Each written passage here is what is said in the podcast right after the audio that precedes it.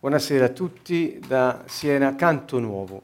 Questo è il nostro eh, modo di aprire i nostri incontri. E se mi abbassi un po' le spie o altro, perché... Ecco.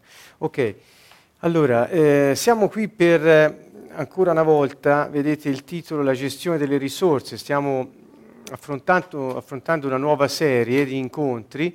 Abbiamo ripreso ora eh, recentemente, la settimana scorsa, e il tema che affrontiamo è la gestione delle risorse. Ho spiegato la volta scorsa, che era la, la sessione introduttiva di questa nuova serie, che per risorse intendiamo sia le risorse materiali, eh, economiche e, o finanziarie, che si voglia dire, eh, ma materiali in genere, e anche risorse non materiali, perché se parliamo di eh, tutto ciò che è una risorsa per l'uomo, troveremo un tesoro infinito in noi, a partire dalle nostre emozioni, per finire al nostro tempo, per finire ai nostri pensieri, insomma tutto ciò che possiamo pensare che è una risorsa per vivere cosa? La vita che Dio ci ha dato da vivere su questa terra. Dunque ecco, così ancora ho dato una ulteriore eh, definizione eh, tipo sommario di questo termine che è molto limitata ma eh, ci serve per introdurci nell'argomento.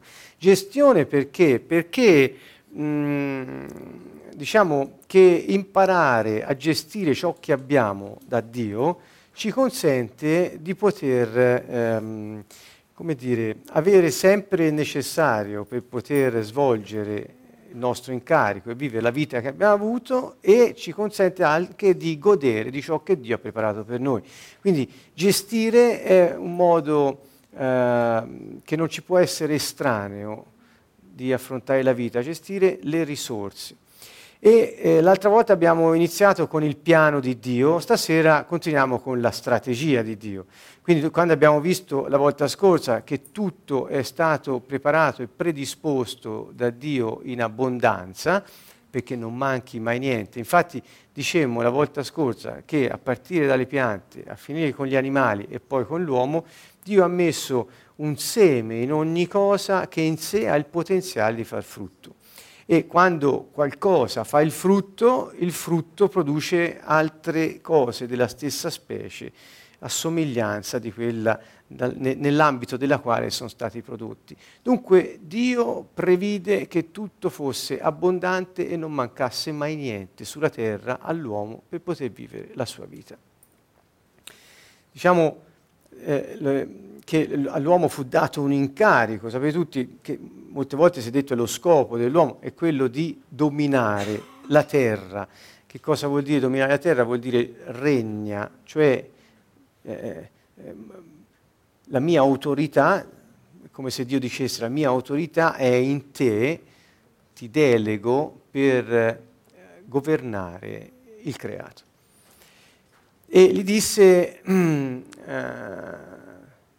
di essere fecondo, di moltiplicarsi, riempire la terra e gli disse di coltivare e custodire ciò che Dio gli aveva dato. Dunque, ecco, amministrare e governare ciò che Dio ha preparato, coltivando e custodendo ciò che mette nelle nostre mani per goderne appieno.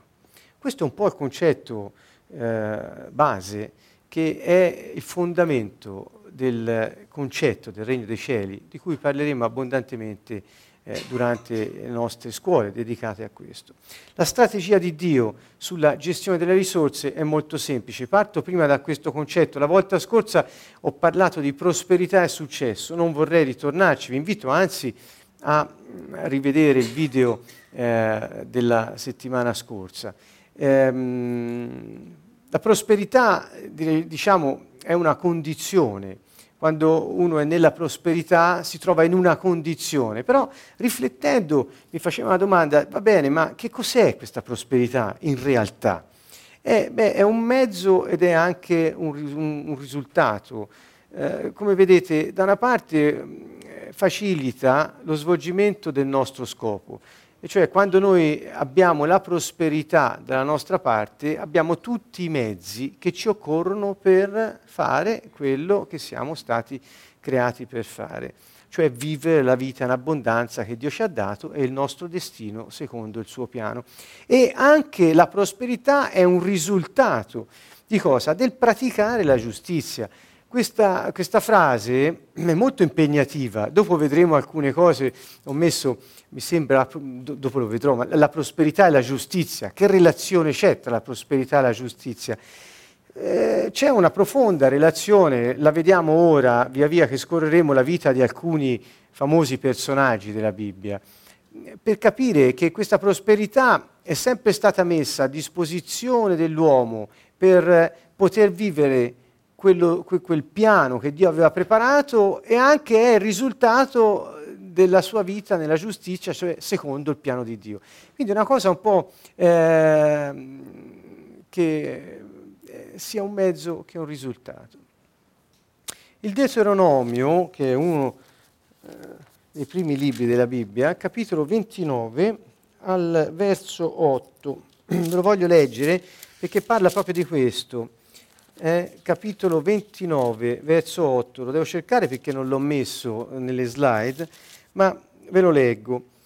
Dice, osservate dunque le parole di questa alleanza e mettetela in pratica perché abbiate successo in quanto farete. Ecco, sentite queste parole di Dio. Sappiamo che il, il, capitolo 28 e 29 del Deuteronomio sono un po' particolari perché Dio dice all'uomo, guarda che se scegli di seguire le mie parole, di essere mio alleato e di fare eh, quello che io ti dico, eh, sicuramente prospererai, avrai successo in ciò che farai. Se invece decidi di fare a meno di me, cioè di testa tua, senza di me, ti esponi al male, cioè eh, eh, alle maledizioni, al risultato dell'intervento eh, diabolico nella tua vita. È una scelta libera dell'uomo. La Bibbia ci insegna che la libera scelta che Dio ha dato all'uomo è un bene molto prezioso e che sta a noi scegliere eh, quale strada prendere. Lui dice qui nel Deuteronomio, sentite, osservate dunque le parole, quindi non è ricordate, ve ne leggete, no, osservate, cioè mettetele in pratica eh, le parole di questa alleanza e mettetela in pratica perché abbiate successo in quanto farete. Dunque qui c'è un consiglio, un consiglio che noi ci diamo tra di noi, eh, è nostro desiderio avere successo in quanto facciamo? È una domanda che io faccio a tutti voi, è una domanda che stimola per una risposta. Se qualcuno se la vuole tenere per sé o lo vuole dire, se sì o no, eh, siamo liberi di farlo, ma questa domanda suscita una risposta. Abbiamo desiderio di riuscire in ciò che facciamo, cioè di avere successo, cioè di compiere ciò che Dio ha previsto per noi in quel dato momento, in quella data situazione. Abbiamo il desiderio di compiere il nostro destino, che è l'unica cosa che ci rende felici molti sono ricchi, ma non tutti i ricchi sono felici. Prosperità non vuol dire essere ricchi, prosperità vuol dire avere sempre ciò che ci serve in abbondanza per svolgere il nostro scopo e godere di ciò che il nostro Padre Celeste ha preparato per noi. Molto semplice. Dunque, la domanda è, la ripeto, vogliamo avere successo in ciò che facciamo? Vogliamo essere felici? Vogliamo compiere il nostro destino? Nella nostra vita? Ecco, questa è la domanda. Il Salmo 1, oltre a questo che abbiamo letto nel Deuteronomio 29.8, il Salmo 1 è subito molto esplicito su questo. Anche questo non, non, non, ce l'ho perché non era previsto, mi è venuto in mente ora, ma è evidente perché parla della, della, delle due vie. Eh, qui riprende il tema dell'albero della vita, l'albero della conoscenza del bene e del male nel giardino. Sono due vie, l'uomo ha sempre davanti una scelta, grazie a Dio. E qui la scelta è, dice, se scegli, beato l'uomo che non segue il consiglio degli empi, non indugia nella via dei peccatori, non siede in compagnia degli stolti, si, ma si compiace della legge del Signore, la sua legge la medita giorno e notte. Beato, felice vuol dire, felice è quell'uomo che mette in pratica la legge del Signore e non si unisce agli stolti, ai malvagi e dice sarà come albero piantato lunghi, lungo corsi d'acqua, il giusto, cioè colui che segue la via del Signore è il giusto, cioè colui che sceglie la strada giusta e quindi cammina nella giustizia, cioè fa la volontà di Dio nella sua vita. E dice, sarà come un albero piantato lungo corsi d'acqua. Che fa un albero piantato lungo corsi d'acqua? Di solito si fa le piante, si annaffiano perché hanno bisogno dell'acqua. Questo albero è molto fortunato, per non dire benedetto, appunto, perché è piantato lungo i corsi d'acqua. Quindi il giusto ha sempre a disposizione ciò che gli serve per la vita, perché è come un albero piantato lungo corsi d'acqua. E poi dice, darà frutto a suo tempo.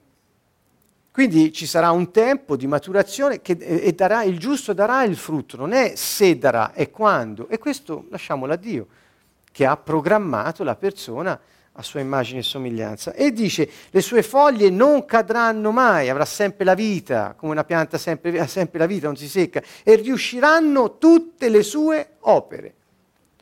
Altra traduzione dice, tutto ciò che fa prospera. Ecco, quindi se io devo fare delle condizioni sulla prosperità, ho ripreso Deuteronomio 20, 20, 29, ho ripreso il Salmo 1 e ho messo insieme le cose, ho fatto 2 più 2 fa 4. Cioè la prosperità è il risultato delle opere de- della giustizia che compiamo, cioè quando facciamo la volontà di Dio, il risultato è ho successo in ciò che faccio e dove metto le mani lì prospera tutto. Questo è il risultato. Ed è anche il, l'abbondanza che Dio mi dà che non mi viene mai a mancare. Perché? Perché Lui mi ha creato a sua immagine e somiglianza, mi ha messo su questa terra per amministrare ciò che ha creato affinché lo custodissi e coltivassi nel suo nome. È molto semplice. Come può pensare un uomo di non avere i mezzi per compiere il suo destino? Se crede che è Dio che lo ha creato e che ha uno scopo in quanto viene da Lui. Bene, ecco, queste sono prime riflessioni e questa slide mi ha già portato via, portato via. mi ha donato del tempo prezioso per poter, eh, ecco, così, togliere un po' di ragnatele da questo concetto della prosperità che, come dissi la volta scorsa, molti cristiani esaltano, molti cristiani distruggono, Alcuni, ho detto, predicano la povertà come condizione di felicità. Io non lo so voi come la pensate. Dio non la pensa così, molti cristiani sì, quindi mi viene da domandare, ma uh, chi ascoltano? La povertà è una maledizione. Domandate a tutti i poveri che trovate se sono felici, insomma. Ecco. Non poveri che non sono ricchi di soldi, ma a, a, a quelli a cui mancano i mezzi per poter esprimere la ricchezza che hanno. Insomma, D'altra parte Dio ti dice, se esprimi la ricchezza che hai dentro, la mia prosperità, la mia abbondanza ti sarà non solo risultato, ma ulteriore mezzo per raggiungere lo scopo che ti ho dato. Insomma, eh. Bene.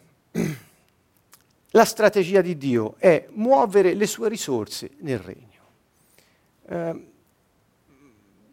lo capiremo meglio dopo, quando ne parlerò più diffusamente, ma eh, eh il regno di Dio il regno di Dio, eh, che come sappiamo è un paese, il regno dei cieli è un paese, il regno di Dio inteso come l'autorità sovrana eh, di Dio su ogni cosa, in ogni situazione, e la sua presenza regale. Gesù ci ha riportato questo regno che Adamo aveva, ahimè, perduto anche di questo ne abbiamo parlato abbondantemente, altre serie sui nostri video li trovate in questo senso. Ecco, in questo suo regno Dio ha una strategia, muove le sue risorse, muove le risorse e ne fa partecipi tutti i cittadini, perché nessuno sia nel bisogno. Ora, eh, questo contrasta molto, lo capisco da me, questo, con la situazione attuale del mondo. La volta scorsa, vi invito a rivedere quel video, par- abbiamo parlato della condizione di povertà, che non è altro che il risultato della frustrazione di questa strategia da parte dell'egoismo umano. Noi siamo i custodi delle cose che Dio ha creato e ci ha messo in mano per amministrarle e fare frutto. Ebbene, quando noi invece di seguire la strategia di Dio e farne partecipi tutti perché tutti prosperino, le facciamo stagnare nelle nostre tasche, blocchiamo, frustriamo la strategia di Dio. E quindi come strategia vediamo che Dio usa l'uomo come un canale, non come una diga, e cioè Vedete, ho scritto no paura, passività o pigrizia, sono tre piaghe enormi rispetto alla gestione delle risorse, perché la paura ti blocca, la passività eh, ti rende recettivo dei voleri e delle bizze degli altri, tra cui quello di tenere tutto per sé, e la pigrizia ti rende improduttivo e ti allontana dall'attivarti in questo regno meraviglioso. Dunque è una strategia che non prescinde dall'uomo cioè Dio ha pensato a una strategia ed è quella che attraverso l'uomo che vive nella giustizia tutto ciò che fa prospera e questa abbondanza si possa distribuire, perché ha in sé la capacità di produrre ulteriore abbondanza. Um, vi prego una, di, di, una cosa, se sentite queste cose e vi, dentro sentite il contrasto con la realtà che il mondo sta vivendo, questo non fa di quello che vi dico una cosa non vera, perché è quello che dice la Bibbia. Eh, piuttosto eh, ci, potrebbe, ci può stimolare a vedere che quello che avviene nel mondo avviene così perché non abbiamo messo in atto la strategia di Dio, ma abbiamo messo in atto una nostra strategia che è distinta da quella del proprietario di ogni cosa. Quando non usiamo le cose secondo il loro scopo, ne abusiamo. E questo produce, per esempio, povertà. La strategia applicata, che cosa ci dice la strategia applicata? Ci dice questa strategia dell'uomo canale che coltiva e custodisce, mantiene l'abbondanza, anzi la riproduce, così tutti prosperano, questa strategia, muovere le risorse nel regno, come la vediamo applicata nella vita di alcuni personaggi biblici? Beh, partiamo eh, da Adamo, eh, al quale era stato dato il, eh, il, l'incarico, il primo incarico, e abbiamo visto che nei primi due capitoli della Genesi Adamo appunto dava il nome agli animali, gestiva le risorse che aveva, ehm, eccetera. Eh, Dopo successe, al capitolo 3 della Genesi, possiamo leggere il, il patatrac che tutti noi conosciamo, e cioè decise di proclamare indipendenza rispetto al regno di Dio. Quindi, eh, come dire, la colonia terra disse alla, alla patria, eh, noi siamo indipendenti e quindi faremo da soli. Questo fu un po' l'argomento. Andiamo ad Abramo, e, eh, questo può, può, essere una novità per alcuni eh, che guarderanno, che sono qui, non lo so, ma può essere una novità, perché molto abbiamo sentito sulla prosperità, che è una condizione che porta alla perdizione.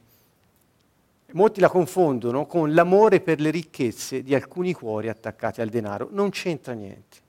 Okay? Quindi io vi faccio vedere ora come questa prosperità è frutto di giustizia e a suo tempo alimenta la possibilità delle persone di seguire il loro scopo e benedice la comunità di Dio sulla terra.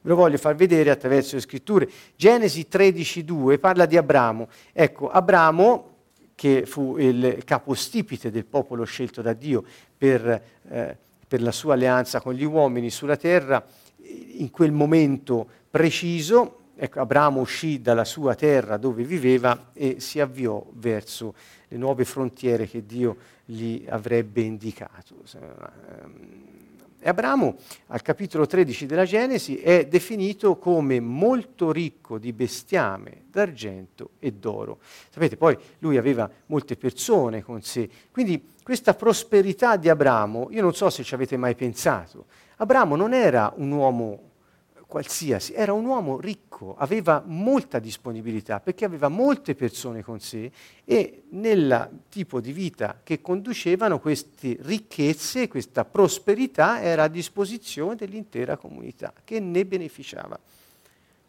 E sicuramente Abramo nel prosperare produsse ancora più prosperità e benedizione per quelli che erano con lui.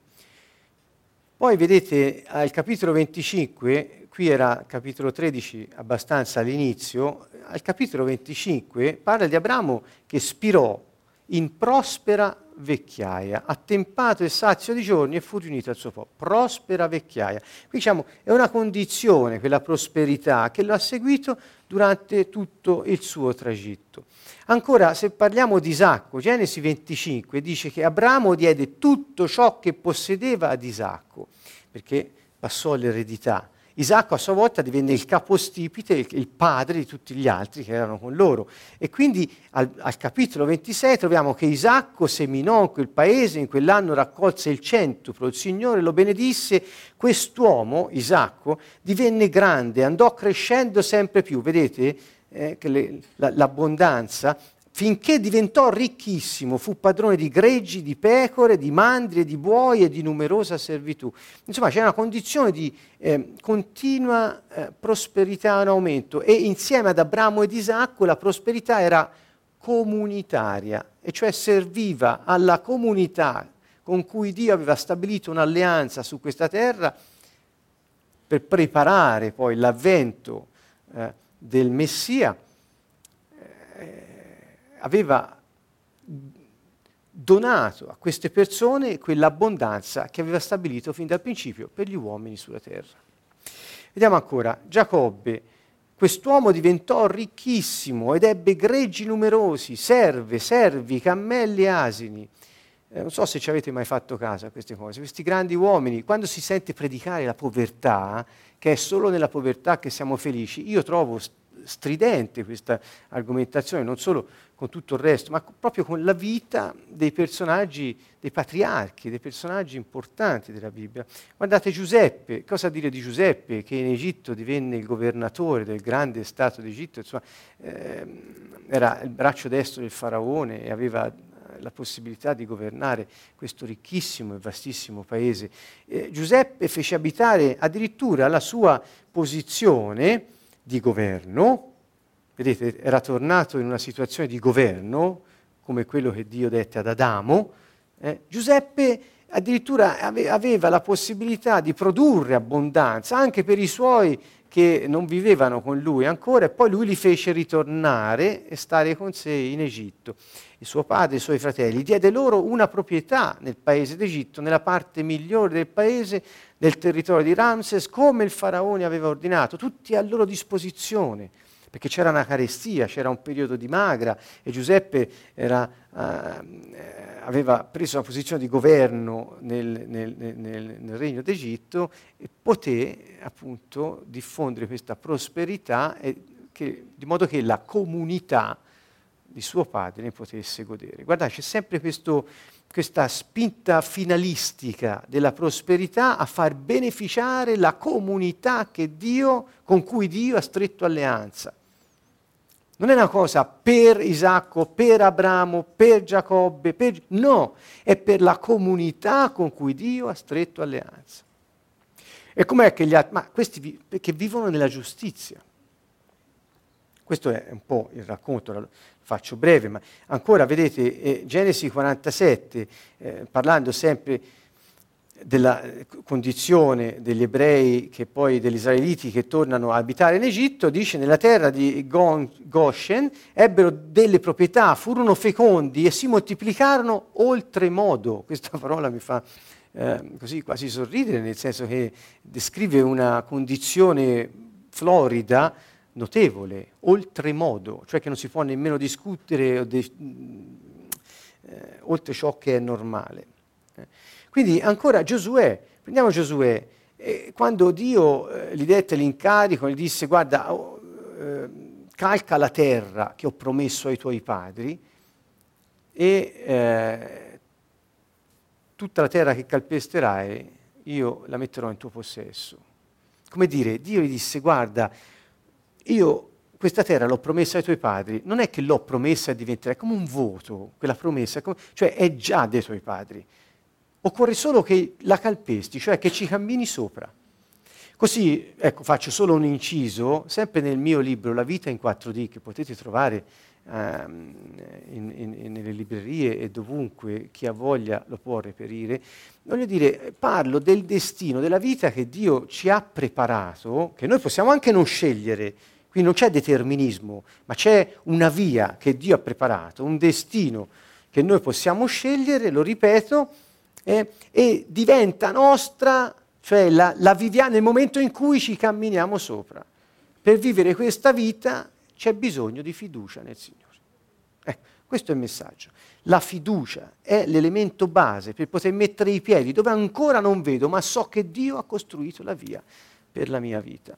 Ebbene, Giosuè ebbe lo stesso incarico. Guarda, questa terra è già tua, ma finché non ci metti i piedi sopra non ne avrai il possesso. Cioè non ne puoi godere. E l'abbondanza che c'è in questa terra, eh, che era una terra eh, molto fertile, eh, si narra di, di, di, di, una fertilità, ricordate quando mandarono in avanscoperta alcuni di loro, tornarono, che era molto feconda, fertile, eccetera quell'abbondanza non diventa tua se non ci metti con fede, cioè con fiducia, i piedi sopra, ci cammini nella mia autorità e io posso mostrare la mia potenza contro i miei nemici. È molto interessante questo accostamento. Quindi questa prosperità di cui abbiamo parlato, non ho potuto parlare diffusamente della vita degli altri, perché, ma chiaramente cioè, loro hanno messo i piedi in quella via che Dio le indicava ma che non vedevano. Pensate ad Abramo Esci dalla terra, dalla tua terra, Ur dei Caldei, esci e va. Dove? Dove ti mostrerò? Ma ve lo immaginate voi che prende tutta la sua gente, un sacco di persone, tutte le bestie, tutto quel che aveva, saluta suo padre, cioè la casa di suo padre e se ne va.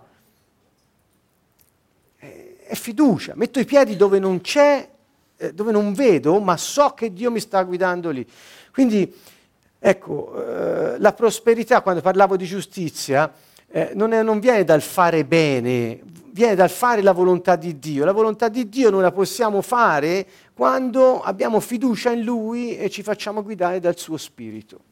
E disse Dio a Giosuè, solo sii molto forte e coraggioso. Quindi queste due qualità gli raccomandò. Dove erano? In Giosuè, erano dentro di lui e Giosuè avrebbe dovuto cercare il tesoro dentro di lui e vivere quel coraggio e quella forza per far cosa? Per appropriarsi, cioè per avere possesso, per godere della terra abbondante che già era sua, ma ancora non calpestava.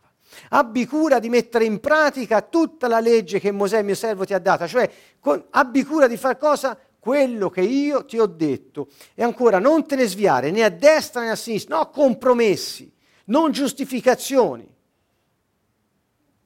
Se anche qualcosa ti sembra che non, che, che non la vedi, non, abbi fiducia in me e metti in pratica quello che ti ho detto. La, tua, la, la terra sarà tua, perché è già tua. Vedete, affinché tu prosperi dovunque andrai. Questo libro della legge, la parola di Dio, il suo insegnamento, non si allontani mai dalla tua bocca ma meditalo giorno e notte, abbi cura di mettere in pratica tutto ciò che vi ho scritto, poiché allora riuscirai in tutte le tue imprese, allora prospererai. Che cos'è una ricompensa? Ma no, è il risultato naturale del passo di fiducia che Giosuè ha fatto pescando il coraggio e la forza dentro di sé. Quale? Quella che Dio le ha dato. Quando? Quando l'ha creato. Così tutti noi siamo come Gesù, abbiamo la forza e il coraggio de, da, del leone dentro. Ce l'abbiamo perché Dio ci ha creato nello stesso modo di Gesù. E ci dice, quella vita, quel destino che io ho scritto per te nell'eternità e ti ho detto come viverla, ho mandato mio figlio ad annunciartelo come viverla, mettici i piedi sopra, anche se non vedi, abbi fiducia in me, io sono Dio. Questo sta dicendo, allora prospererai, allora riuscirai in tutte le tue imprese. Non è una ricompensa, è semplicemente la condizione, virgolette, naturale nella quale ti troverai quando fai la mia volontà e cammini nel tuo destino. Questa è la prosperità di cui parla la Bibbia. E Salomone, cosa dire di re Salomone fino a che non si fece sviare, ahimè, da corrotti costumi eh, e donne?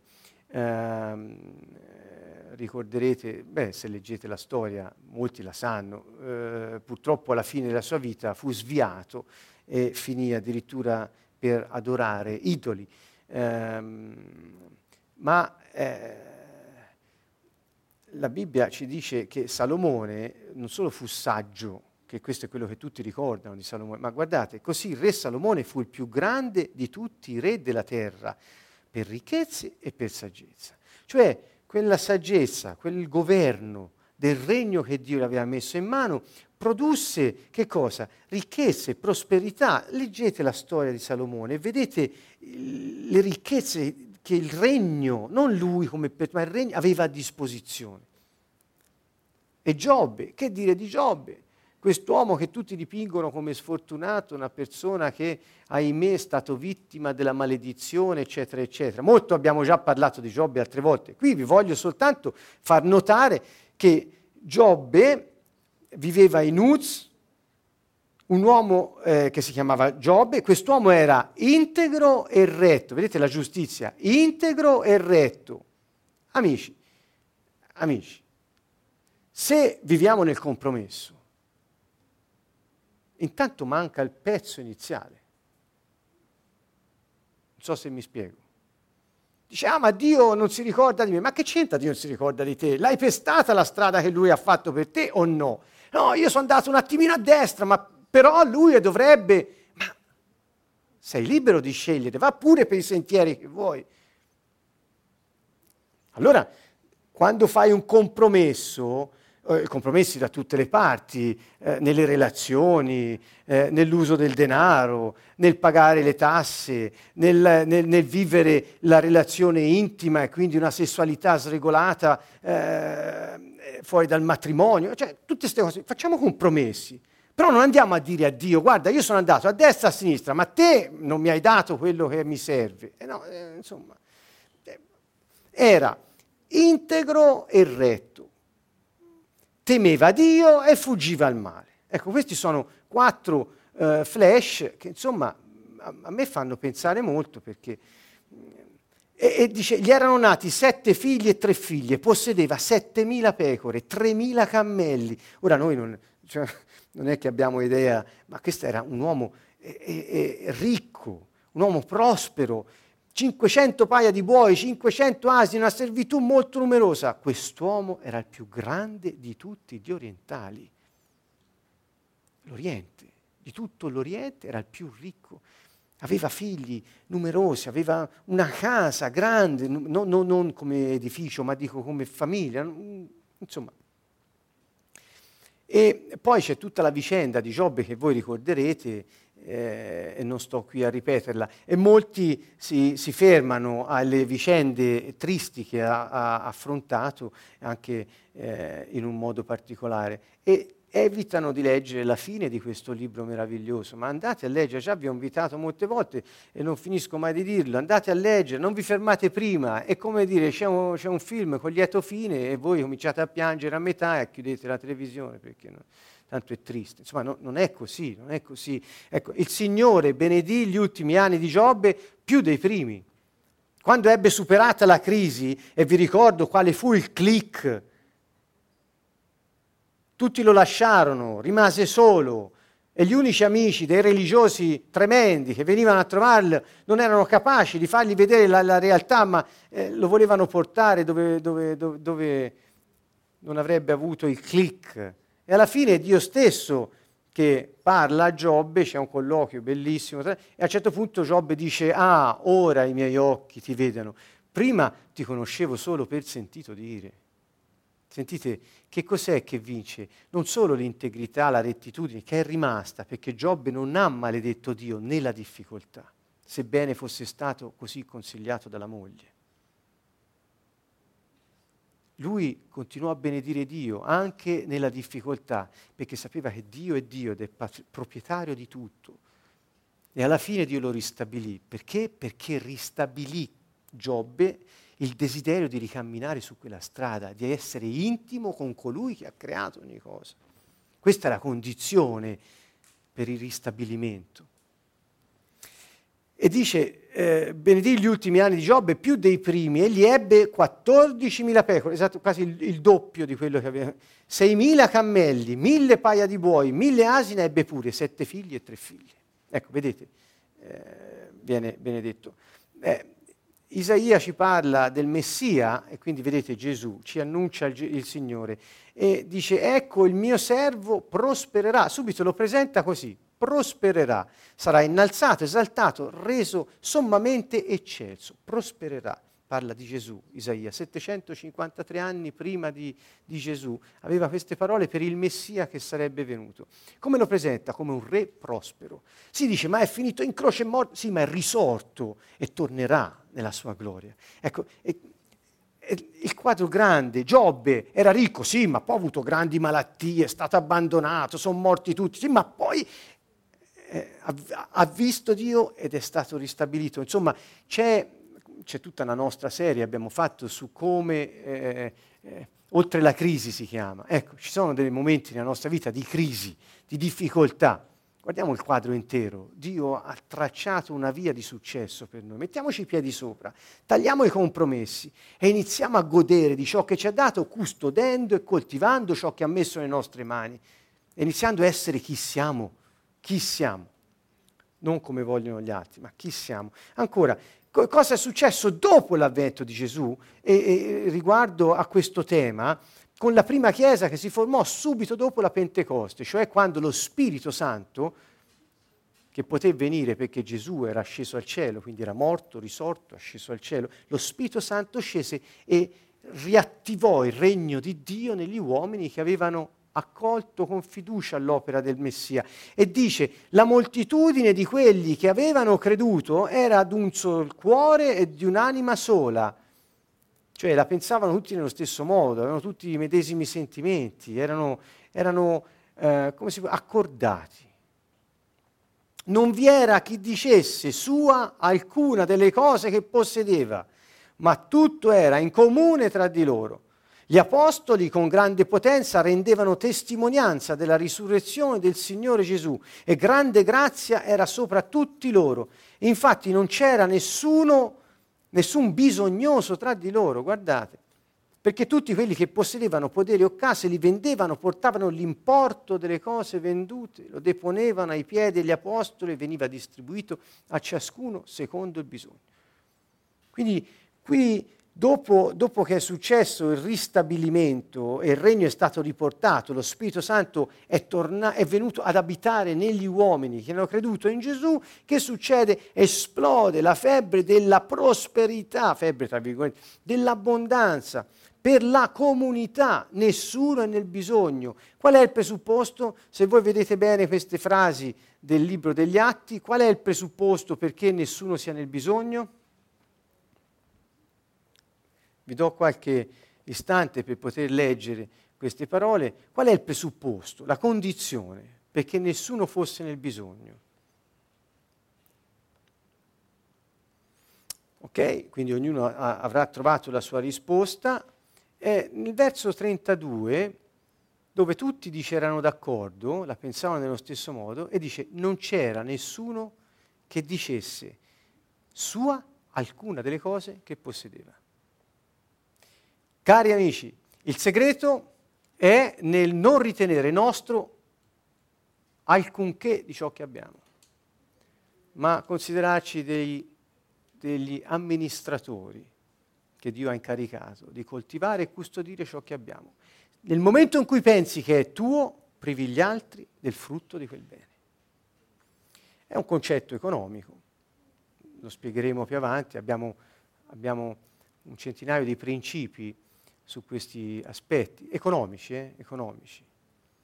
Abbiamo redatti e predisposti insieme ad amici che hanno fatto economia in grandi università, quindi hanno anche questa impronta. È semplicemente questo.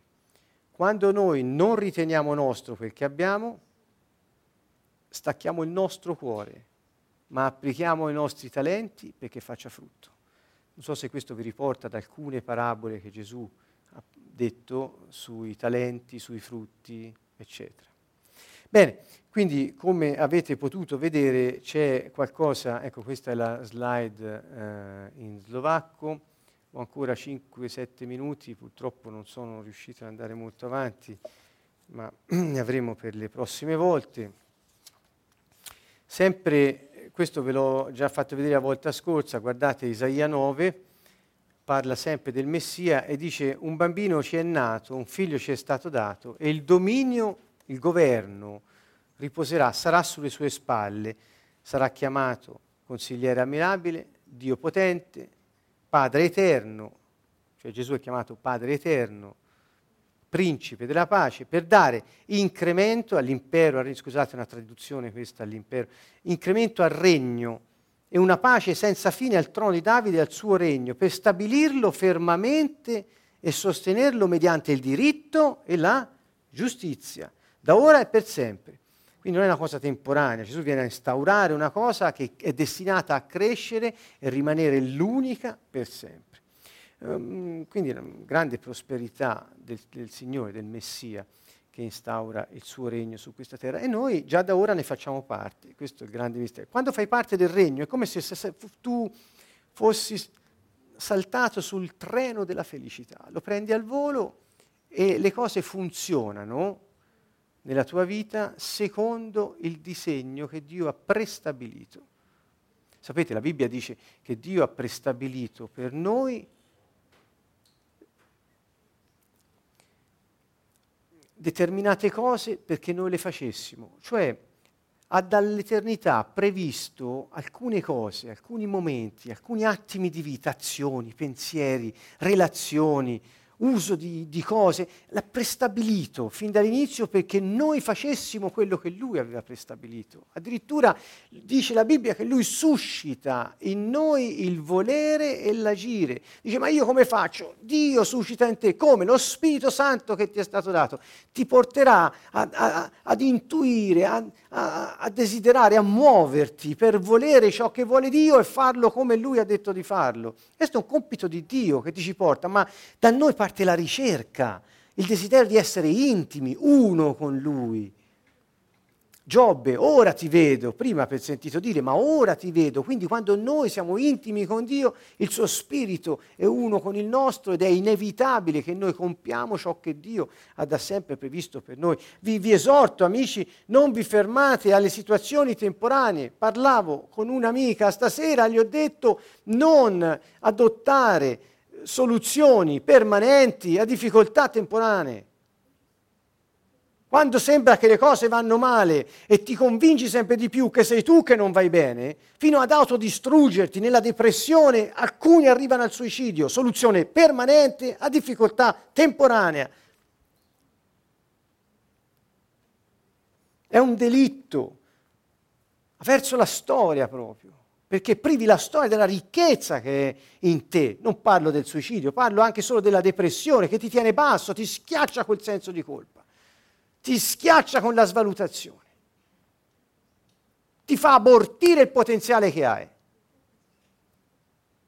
Così non prosperi, così non dimostri che il tuo Dio è il Dio e non ce ne sono altri. Lo capite? È un disegno diabolico quello. Qui non stiamo a parlare delle risorse, della prosperità come una condizione di floridezza per goderne. Qui stiamo a parlare di una condizione nella quale Dio ci mette perché noi dimostriamo che Lui è Dio e al di fuori di Lui non ce ne sono altri. E non solo lo dimostriamo con le cose che ci servono, ma anche il risultato negli altri dell'impatto del regno di Dio che è in noi. È una cosa a catena. È un lievito, capito? Il regno di Dio. Dice Gesù è un lievito, quando lo metti nella pasta fermenta tutta la pasta. Dove noi andiamo, lì c'è un fermento. Qualcosa succederà, non è oggi, non è domani, ma succederà perché quando hai messo il lievito nella pasta non lo puoi più togliere, perché non si distingue più, ma la pasta ha iniziato un processo che non si fermerà. Questo dice Gesù, il regno di Dio è come il lievito. Una volta che ce l'hai messo, fa fermentare tutta la pasta. E allora, ecco, io vi voglio esortare con questo, e purtroppo, purtroppo eh, vabbè, l'abuso ne, ne vedremo, lo vedremo la prossima volta, mi devo fermare qui, eh, ehm, che dire, ecco, vedete a questo argomento come eh, un, un mezzo un risultato, una condizione nella quale ci troviamo mentre viviamo la vita che Dio ha predisposto e previsto per noi. Se la scegliamo, ricordate queste, se la scegliamo, quindi la responsabilità di vivere quella vita o di vivere la vita che il diavolo poi costruisce via via è nostra. È la, è, è la responsabilità della libertà di scelta. Dio è un Dio responsabile e i suoi figli non possono non essere come lui. Dio è amore e sceglie di amare e noi abbiamo la stessa capacità che ha lui. Bene, con questo eh, dobbiamo chiudere, vi salutiamo, vi diamo appuntamento a mercoledì prossimo per ancora approfondire la strategia di Dio per il benessere comune. In particolare parleremo di 12 principi e forse, se avremo tempo, 7 chiavi per attivare questa strategia nella nostra vita ehm, e poter vedere il regno di Dio all'opera nella gestione delle risorse. Da Siena un saluto a tutti, Canto Nuovo.